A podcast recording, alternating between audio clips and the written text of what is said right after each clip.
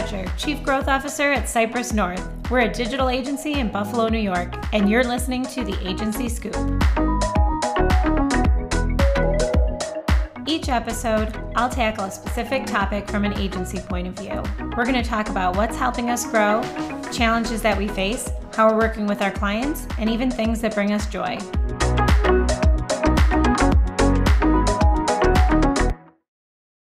Welcome to this month's episode of The Agency Scoop.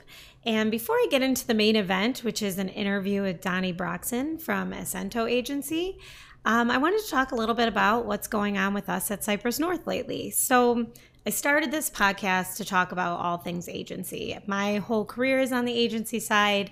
I've never been to what I like to call the dark side of client companies.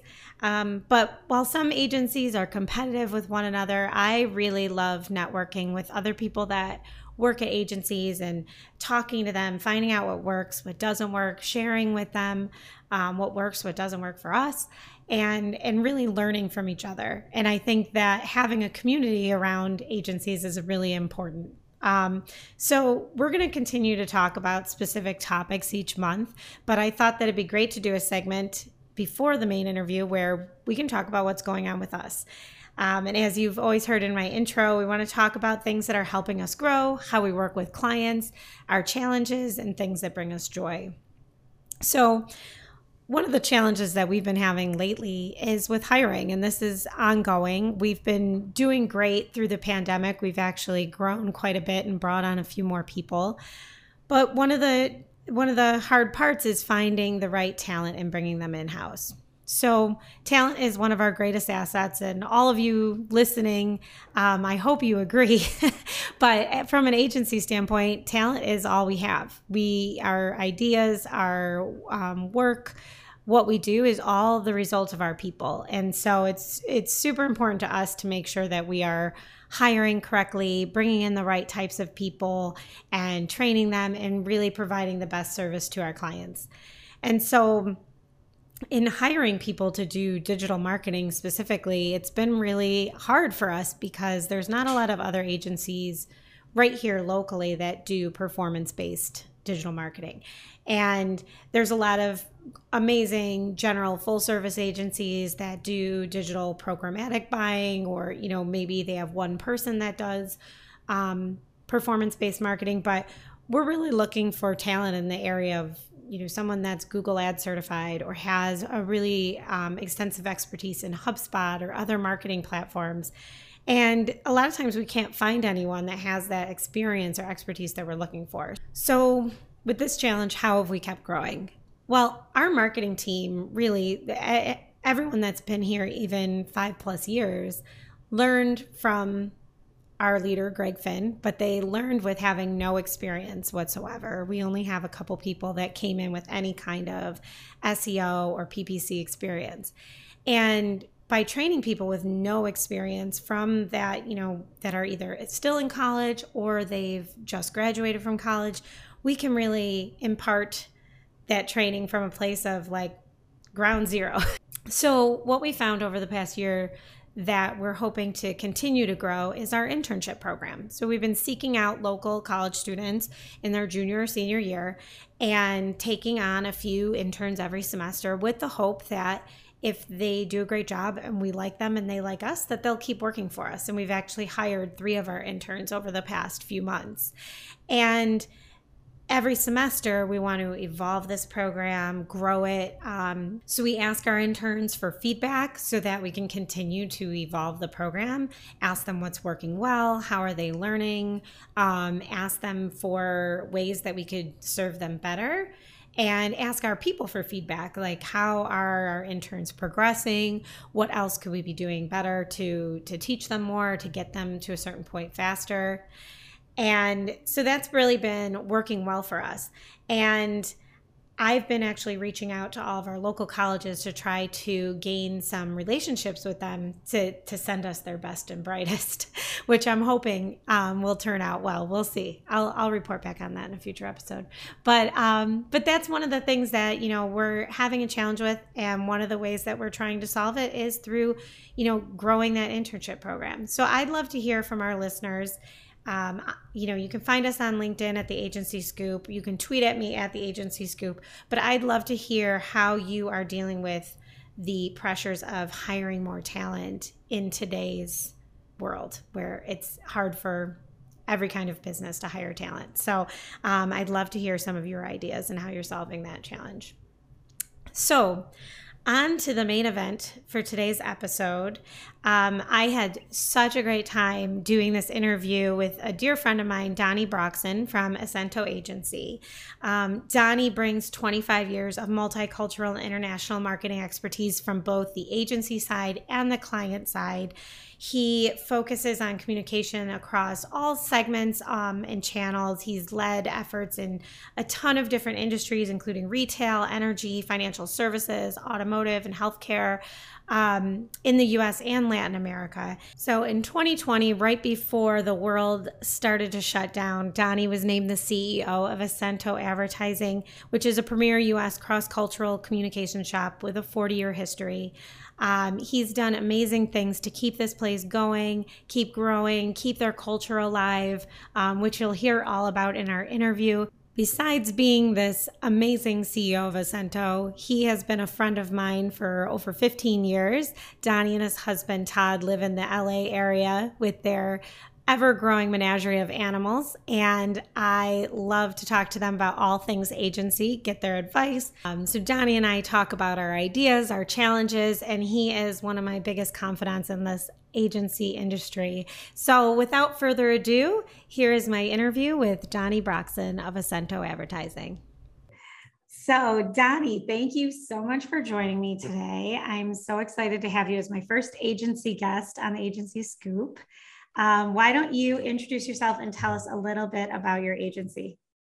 All right. Thank you so much for having me. I'm excited to be here with you, Jill. My name is Donnie Broxson. I'm the CEO of Acento Advertising out in Los Angeles. And we are a cross-cultural agency. We've been around coming up on 40 years now, with kind of born as a Spanish language Hispanic agency, but along with the community we were speaking to, we've evolved to expand into English and as well into a broader set of segments, as kind of recognizing that all the segments have an interplay and they all are living in the same communities. So we've kind of expanded or evolved our perspective to think more broadly than one segment, but with certainly deep roots in Hispanic is kind of where our hearts are. And how long have you been with Acento? Yeah, it's hard to say that without giving away my age, but I actually just celebrated my 10th anniversary at the agency. Wow. The agency tends to have very long tenures. So I've been with the agency for 10 years, coming in from the client side. And but about a year and a half ago, just in time for a global pandemic and all sorts of other crises, I stepped into the position of CEO. So, no time like the present. You know, we take what we can get. Yeah. Well, a little background for our listeners. I've known Donnie for probably almost 15 years when he was on the client side before he went to Acento, and they were your agency, right? Exactly. Yeah. So, Acento was the Hispanic agency for me on the client side. So. Yeah, and they just couldn't get enough of you, so they brought you in. Yeah, it's a funny story. I met with the then CEO of Acento for breakfast when I had decided to make a move with no intention of going to the agency side at that point. And we got together for breakfast early one morning in West LA, and I said, okay, I'm ready to make a move. And, you know, I trust your perspective. What do you see out there? As I'm just starting to wander in. By the end of breakfast, he had convinced me to come to the agency, and so things come to you exactly at the moment when you're ready for them, whether you're looking for them or not. So, yeah, well, that's great, and I'm sure marketers make the best salespeople sometimes. So I'm sure he really is like, I know what I'm going to do with this breakfast. I mean, get Donnie to come on board. Yeah, he knew what he was doing. I had no idea what I'm doing. I probably still don't have any idea what I'm doing. So. Oh, No way. I have to say, I'm so glad. I mean, I met you so long ago when you were on the client side. We met at a conference years ago. And since you come over to the agency side, you've been one of my biggest confidants. I mean, we've kept in touch all of these years, and Donnie is the person that I always go to when I need advice or just want to bounce ideas off of. And, you know, I hope and that I'm that person for you. You certainly are. You certainly are. I always think of you first. Well, thank you. Thank you. So when I wanted to interview some agencies for the Agency Scoop, of course, Donnie was my first thought. And I think that all of our listeners will really get a lot out of this because you just have such a wealth of information to share. So, and so many of us, like born and bred agency people who have never been on the client side, you know, you bring a little bit of a different perspective there. So I'm excited to hear that as well. Well, I appreciate the opportunity to speak with you and share a few things, and hopefully these gray hairs that we're seeing fill in, and those since we first met have actually brought along some experience and wisdom along the way, although don't count on it, but we'll see what we can pull out. Okay, we'll try. We'll cut out all the bad parts. All right, thank you. Yeah, you've got someone there ready to bleep me, right? Yes, okay, of course. Someone's got the button. Okay, perfect. So I guess, you know, in general, I forgot that you actually took the reins, you know, right before the pandemic happened. But, you know, related to the pandemic or not necessarily related to the pandemic, what's your biggest challenge in managing an agency? Yeah, I think the pandemic provided a lot of opportunities for us to learn and grow. That's the nicest way of saying to deal with the tough situation. But there are certain things that I think were heightened during that period. I mean, there are all the challenges of running any business, running a service business, running an agency, and then I would layer onto that, running an agency that focuses on multicultural segments has some additional challenges of its own. But I think there's one thing that's really shared across any agency, any business, is that there's a rigor we apply to our work when we're doing something for a client. You know, we have a process, we have a model that we're following. We go through the steps of developing insights and quality control, et cetera. It's often the case that we're the last ones that we ever put that attention on ourselves. And so, you know, we're so busy doing it for others, we don't do it for ourselves. And so it's easy for your own agency, your own company's positioning to suffer, and for your own marketing efforts, and for to miss some of those points that under the rigorous microscope of the way you normally run your business for your clients, you would catch and you would take care of and you would develop and you would evolve. So I think for me, that was one of the first things I took on in coming into this position was stepping back and saying, okay, we need to treat ourselves as a client and really look carefully at who we want to be. How do we want to grow? What's the objective we're running toward? And what's going to be the best way to master our resources toward that? I grew up the son of a mechanic, and it was always the joke that my car was always broken down because ours were the last ones that we focused on, because that was the business. Anytime you spent working on a car, it was for the business to make money. It's kind of the same thing in agencies, and I think with any small business, but certainly in service-related businesses, because you spend your time on billables, not on introspection. Mm-hmm. That makes a lot of sense. Of course, through the pandemic, I think we were heading in the same direction. Yeah. Through the pandemic, there were a number of other things. I mean, we had to make really fast adjustments to a shifting situation, and at the same time, try to provide a support to our clients who were going through similar situations, who needed to make quick shifts and pivots and change their communication strategy, revamp their media plan, develop messages in real time. We work with a lot of healthcare clients, so you can imagine that every time the CDC shifted in bed, we were right there figuring out what it meant and what to say and what did consumers need to hear. Mm-hmm. And doing all of that suddenly, instead of from our offices, from bedrooms and closets and all sorts of places all over the US. So Yeah, but that's the, I think the one of the most wonderful things, if we can find the positive out of it, is that that was a shared experience across the globe, certainly in very similar terms across the industry. Mm-hmm. And for an industry that's constantly looking for what is that universal insight to drive our messaging, to drive our campaign, when we look back, there's going to be something very universal about the generation that lived through this moment. Yeah, it'll be so interesting. We'll have to do a reunion episode in 5 years and see how we feel then. Exactly. Exactly. Who knows? We maybe have decided to go on very different career paths at that point after getting through this. So. Well, I hope not. No, we'll see. No, we'll be. I'll still be right here in this chair. So I guess, you know, what things do you do at Acento that you feel are different than other agencies that you know? You know, what are your specialties? I know cross-cultural makes you very different than a general agency, but, you know, why do clients choose you over other ones?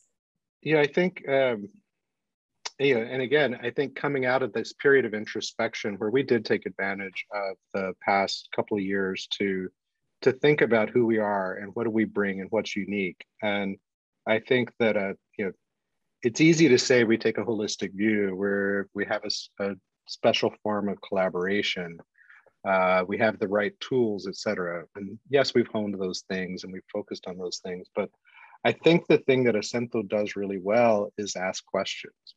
And it's something I find when you're working with a segment other than the one that you personally belong to, the only way you can get deep into something is to ask questions.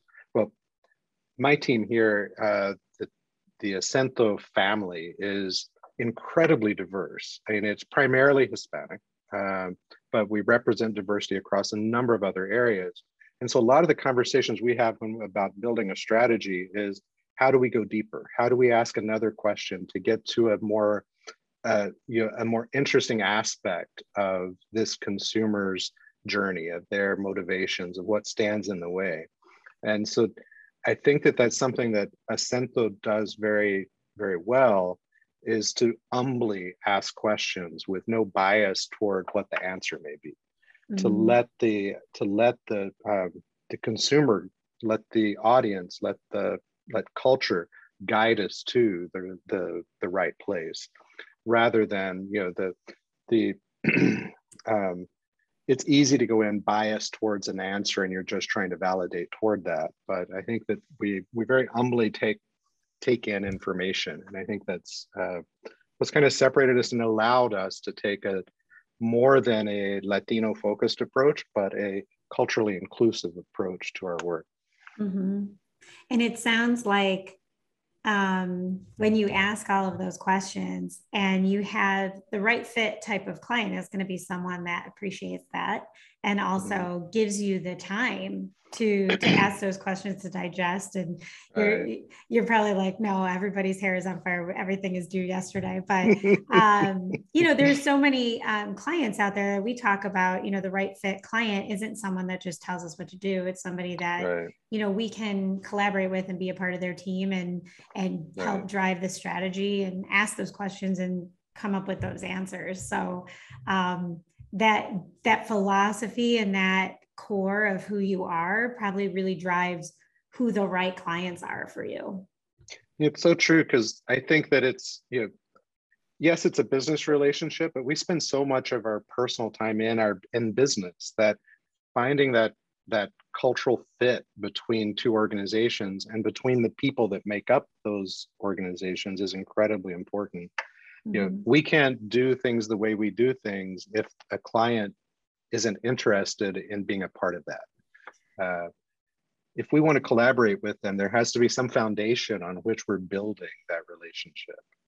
And, you know, I think that's when we're talking to clients, and of course, we're business. It's not like you can be super, super picky, but you can seek out the types of clients that are going to have an appreciation of diversity, that understand that it's more than just lip service and putting a couple of words in here or or a certain complexion in there at the tactical level, but that there's something foundational and that we have to be willing to explore that and look for the authenticity that it can exist within that brand, within that client's product or service toward the audience that they're seeking to engage.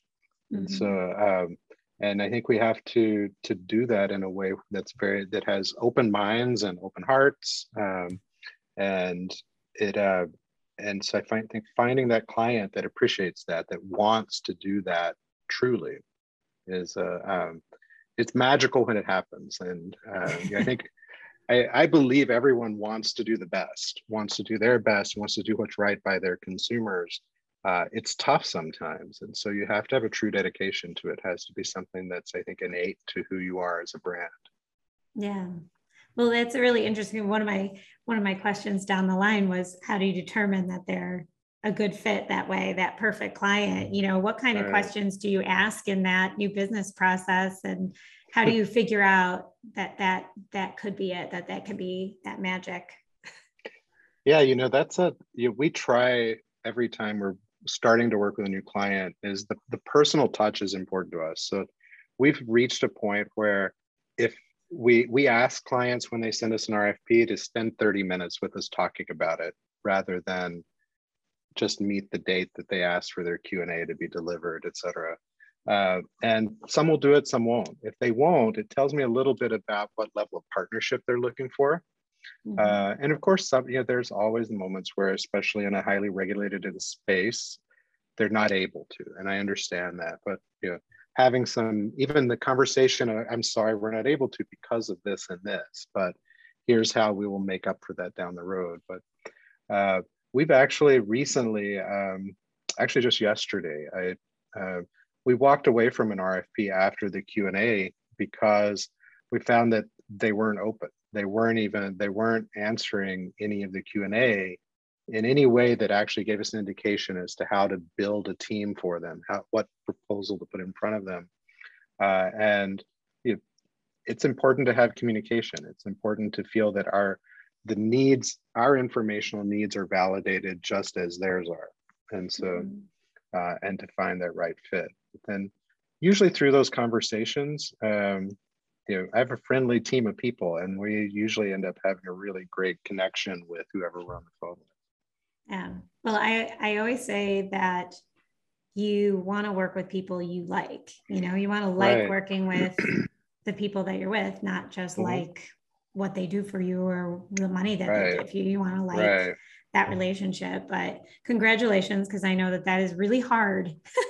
And once you've even invested in that Q&A process, like even to get to that point where you're like, no, I know we've already invested a few hours, a few meetings in this. We've talked about this. We've started doing research, and we need to walk away. It's so hard from a new business perspective to do that. So great job. It is hard. I yesterday, more of us, we were all in the office, and I called a couple of my executive team in. I said, okay, here's how I want to respond to this. I just want to make sure we're all on board, because it's the big decision to walk away. Because mm-hmm. there's always the what if, but I think it's the right, you have to be, it may be a luxury at times, especially during a global crisis, but you have to be firm in who you are and where you're heading. And so, and don't let things pull you away from that direction. Definitely. Well, and one of the things I was going to ask about was retaining your best talent, because, mm-hmm. Like we talk about it a lot here. If we take in a client that's gonna run everyone into the ground, that people don't like working with, that the work isn't great, that you just don't wanna, nobody wants to work on that client, you're gonna lose some of your best people. Mm-hmm. And in a market like Buffalo, we don't have as big of a market. So you think about, like I think about where you are in Los Angeles, and it's like, wow, you must have talent everywhere. Like you could just find somebody, right? But then also you probably have the challenge of there's a lot more agencies, and there's a lot of other corporations probably trying to poach your best people. So, how do you make sure to retain your best talent? What are some things that your agency does to just keep people engaged and loving life at Acento? Yeah, we're fortunate that we actually just recently recalculated our tenure, and right now we have an average of a little over 7 years tenure across our team. I think that we have a natural tendency to stay because we do our work in a pretty specific way, and there's a camaraderie among the team that people come to work here because they want to work with the other people that are here, and that's a fortunate balance that we find ourselves in. Maintaining that over the long term is, of course, a challenge, but we've established a certain set of values that go beyond the work, but they go to the human side of how we share a space and how we operate together, how we demonstrate respect to each other and respect the inputs from each of the expertise areas around the agency. I think the rest, with that foundation, the rest comes quite naturally.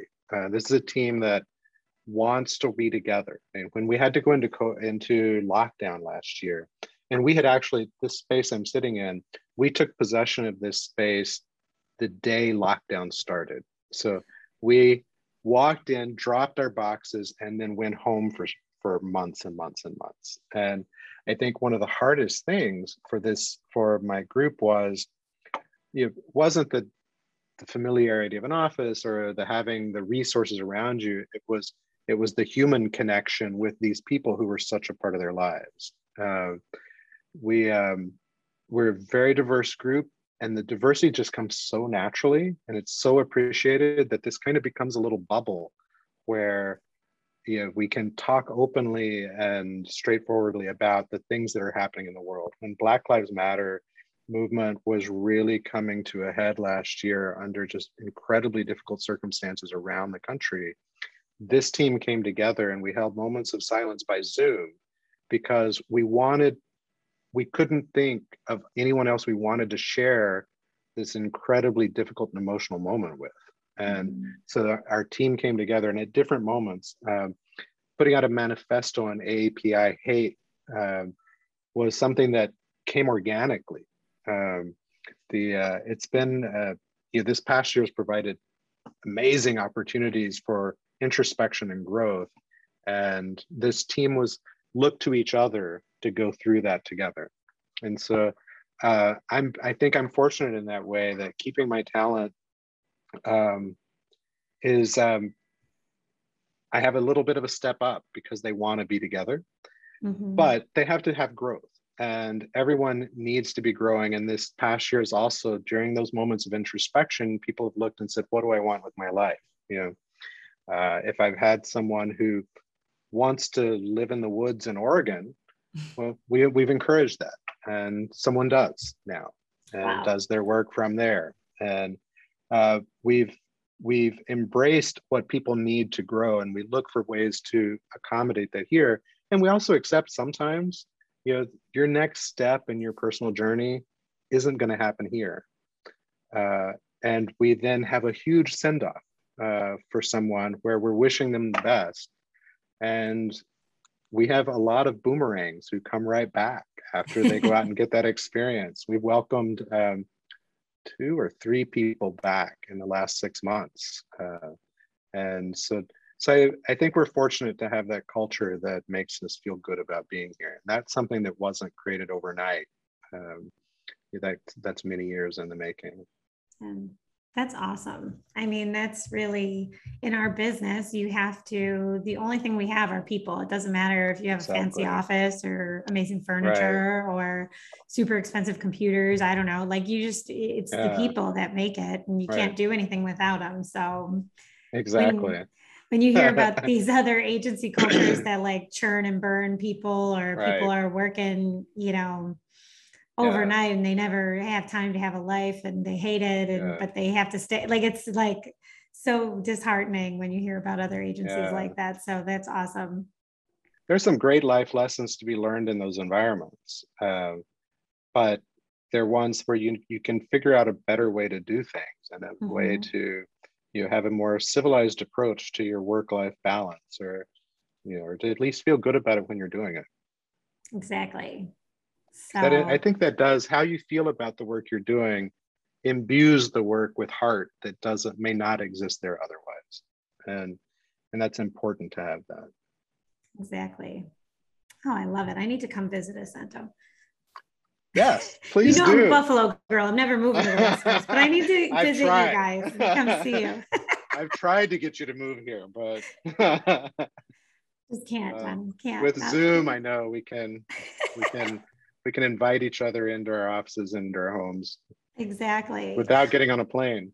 Exactly. Oh my gosh. Well, so I guess going back to, you know, working with clients, it's so awesome to hear about all of your people and managing people, but, you know, going back to working with clients and finding those right clients, you know, how does your background of working client side affect how you view your clients or how they view you? And I guess I want to say I ask that because I have had over the years, many clients who will say, oh, I understand. I used to be on the agency side, and they'll say, I know what you're doing right now. And then they'll be like some of the worst clients you've ever had because they're like, I know I can make you do anything.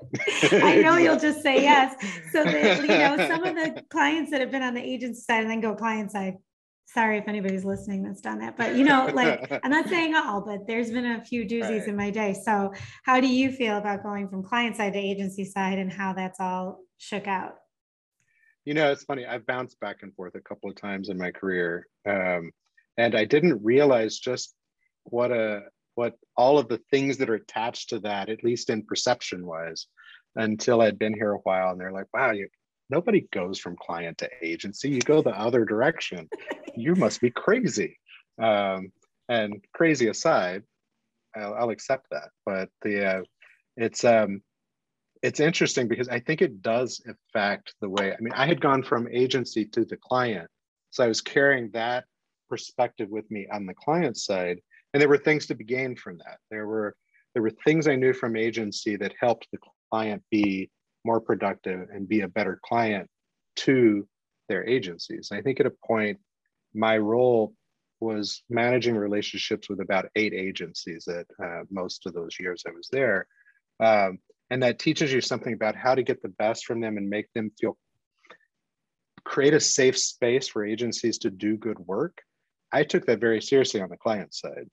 I didn't realize that that was uncommon until I came to the agency side and saw that that's really not a common activity on the client side, to create the safe space that makes your partner agencies non-competitive with each other. You know, my approach is, and I had this approach on the client side, and I try to remember this now that I'm on the agency side, is we don't need that. This doesn't need to be a competitive relationship when agencies are working together. There's always plenty of work to go around. And if we find a way to do it that's respectful of each other with being focused on what the outcome is to help this, our client improve their bottom line or move public opinion. It depends on our type of client. And even looking beyond that to the impact we can have on consumers' lives, on the audience that we're reaching. Especially, we're fortunate to have some clients that are truly doing good in the world.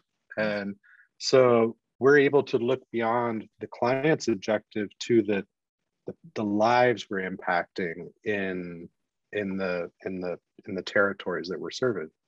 And so I think that one of the best things I learned on the client side is that if I created a safe space for my agencies to think and share and riff off of each other, I got better outcomes, and they were all treated fairly. They all got paid. And I try to bring that to the conversations with my partner agencies. You know, when we're working on something, is let's just get the best thing out. Who cares where the idea came from? You know, our expertise is Hispanic. We know how to activate a Latino. You know how to activate whatever community you're responsible for, or through the channel that you're taking lead on. Let's put that together and come out with something bigger. And so, hey, also, life's too short to be so competitive and worried about everything somebody else is doing. 100%. Certainly this past year or so should have taught us that.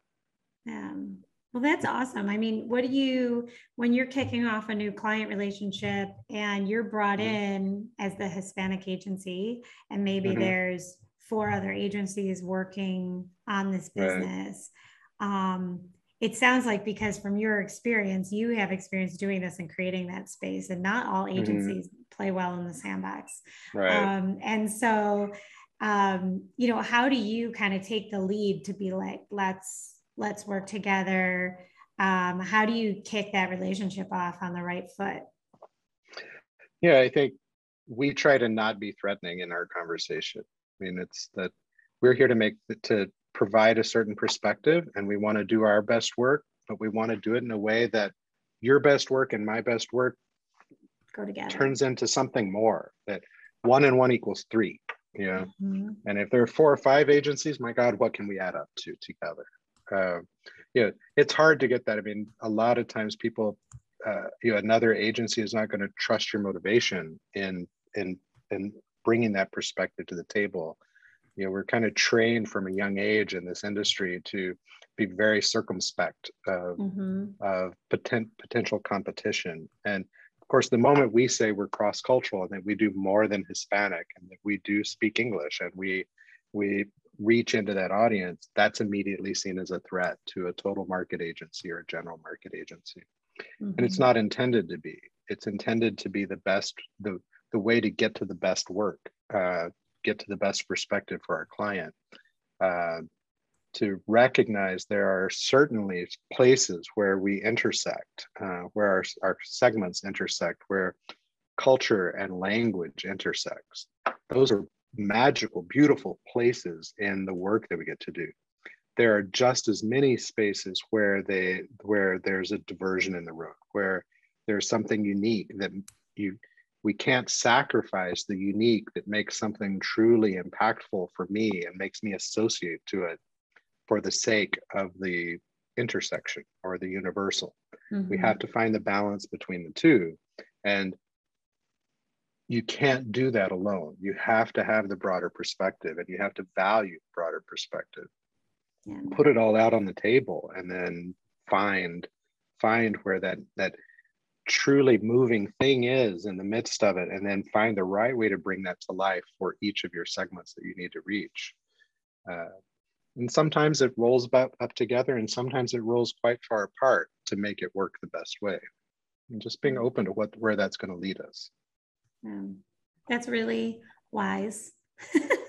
That is my gray hairs coming out. I guess so. Well, and I think it's funny because in recent years, I see that a lot more in RFPs, and what people are looking for in an agency is, you know, how well can you work with, you know, you're not going to be our only vendor, and, and, you know, how well do you work with other people? You know, what's your experience? Because it's very telling when you get an RFP that says that, because you realize, oh, they've had this not work out. Like, yeah, they've had some agencies problems. That they butted heads, but it's funny because when we first met, is you were doing that. You had these agencies all in specific niches, and they were all coming together to work for you as the client. And you had what we fondly called the Dontourage. Oh my God, I was not one of those agencies. I didn't work for one of those agencies. I just knew you through the conference, but he had, Donnie had come to this conference, and you had, you know, 5 or 6 agencies people with you, and they all knew each other, and they all had so much fun, and they were like, oh, I'm in the Dontourage. I'm with Donnie. You know, I'm Donnie's Hispanic agency. I'm Donnie's Asian agency. I'm Donnie's digital agency. And we had the best time. It was such a fun conference, and we had so much fun, but they all truly like got along, knew each other well, and, you know, seemed really like they worked well together. So that was a good group. That's a good group of agencies. We had a fun time. I think we actually did a panel at that conference, putting them all up there and say, how do you work together? And I think one of the common, by the point that we were there, they'd been working together for a while, and there was trust, and and it was a very productive group dynamic playing out. But they all said during that panel, that when he put us all at the same table, and we all kept our mouths shut because nobody wants to give away something to this other agency there. And and it took a while for people to realize that that's a safe space, and that you having something didn't mean it took anything away from someone else. And so, but yeah, it had worked out really well. And that was my, I'd forgotten the Dontourage term. I didn't know where, I never knew where that came from, but it was funny. Yeah, so. I don't know who coined it, but it was great. And it perfectly described that crew. Yeah, that's great. How funny, yeah.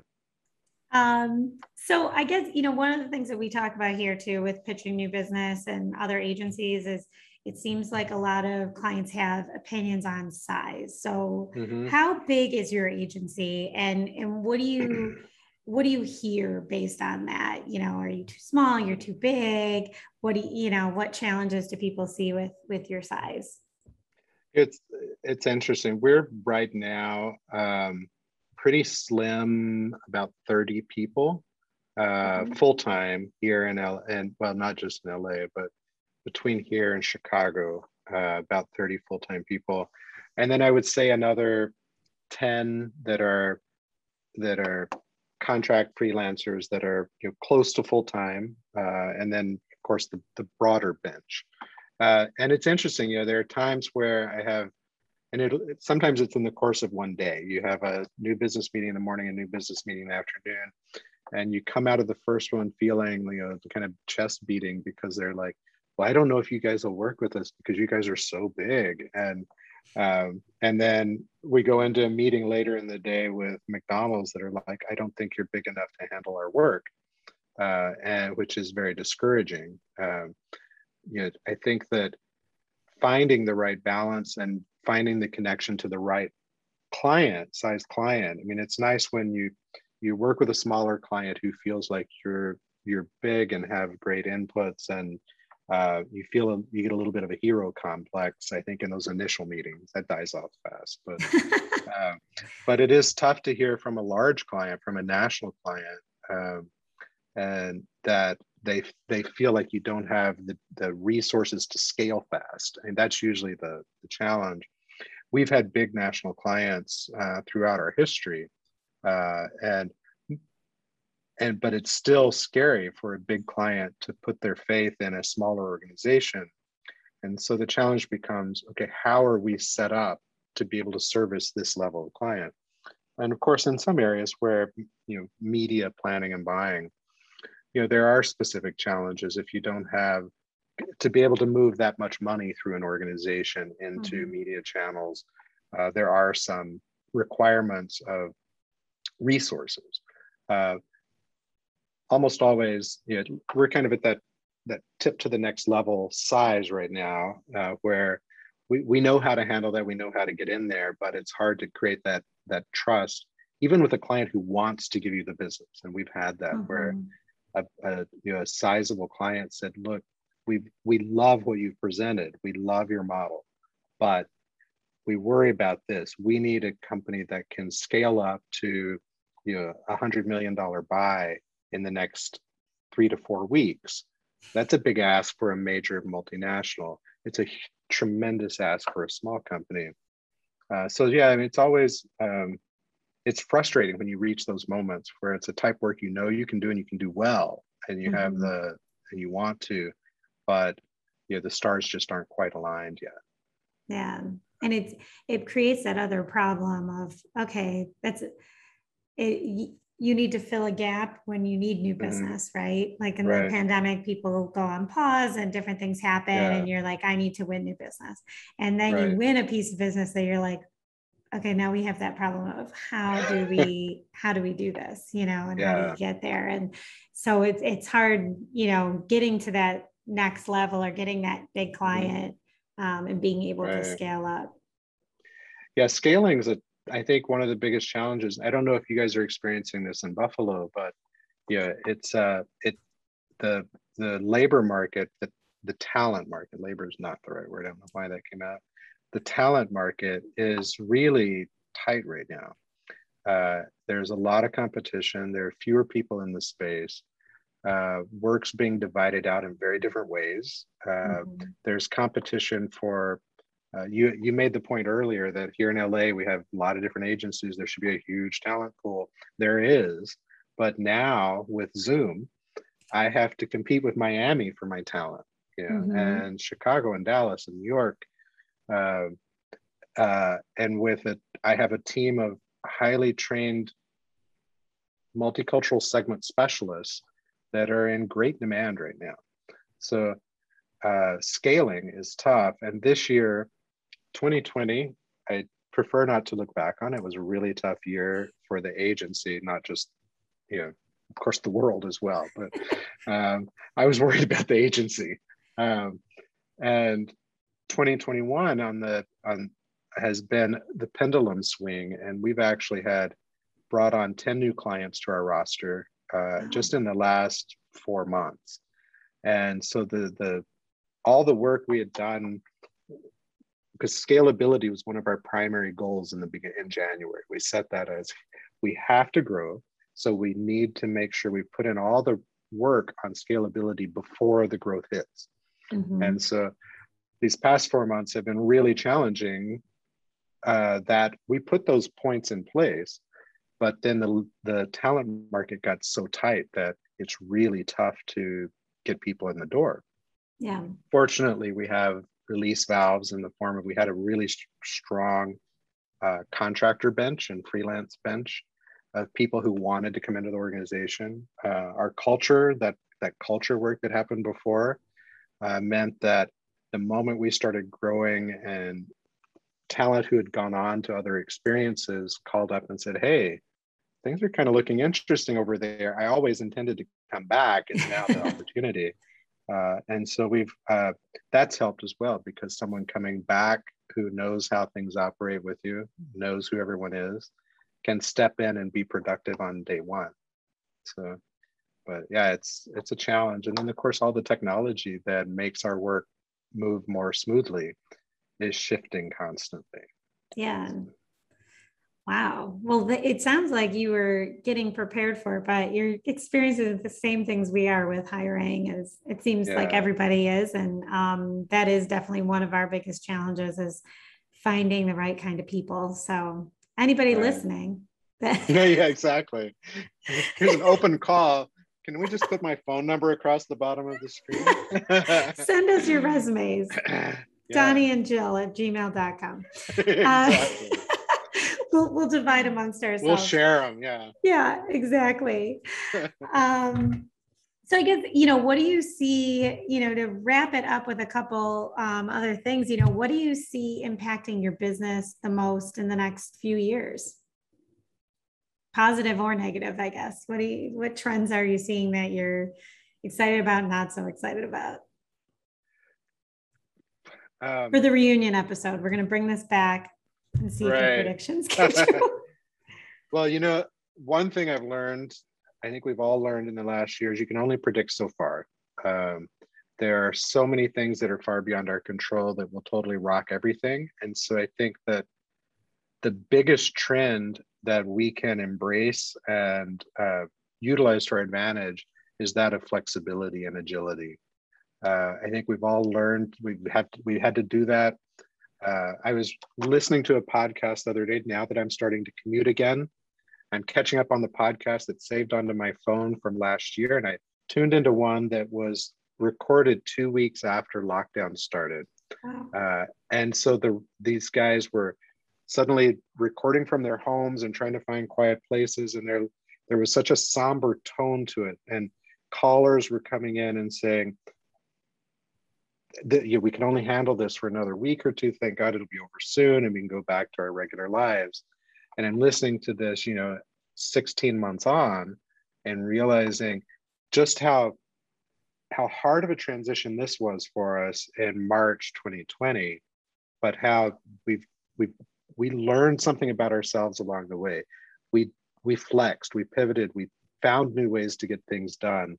And I think that allowed us to keep going. And that somber tone, the depression that set in on us last March, we found ways to cope with and to move forward. And so I think that of all the trends, and we can look at technology, there's amazing things in media, there's amazing things. I think that anything that supports our own ability to pivot at a moment's notice are the things that are going to drive us. And that's not just as businesses, consumers are looking for that as well. They want homes that are equipped to be able to handle a broader piece of their life than what it was originally intended. And so I think that we're going to see a lot of things over the next 5 years that are reactive to this, but proactive toward an unknown in the future. And we're going to be preparing for something. And so I think that harnessing that is really an important aspect. You know, for my business here, in terms of being a multicultural agency or cross-cultural agency, I think one of the biggest challenges for us is, you know, there are moments in history where the conversation around diversity, inclusion, and equity rise to the top. We toss it around a lot, and everyone makes some commitments, and then, you know, 2 years later, we're like, wait, where did all that go? You know, where did all that investment that corporate America said they were going to make into the African American, the Asian, the Latino, the LGBTQ consumer? Where did all those board positions for women professionals go? Did we deliver on what everybody said in the moment?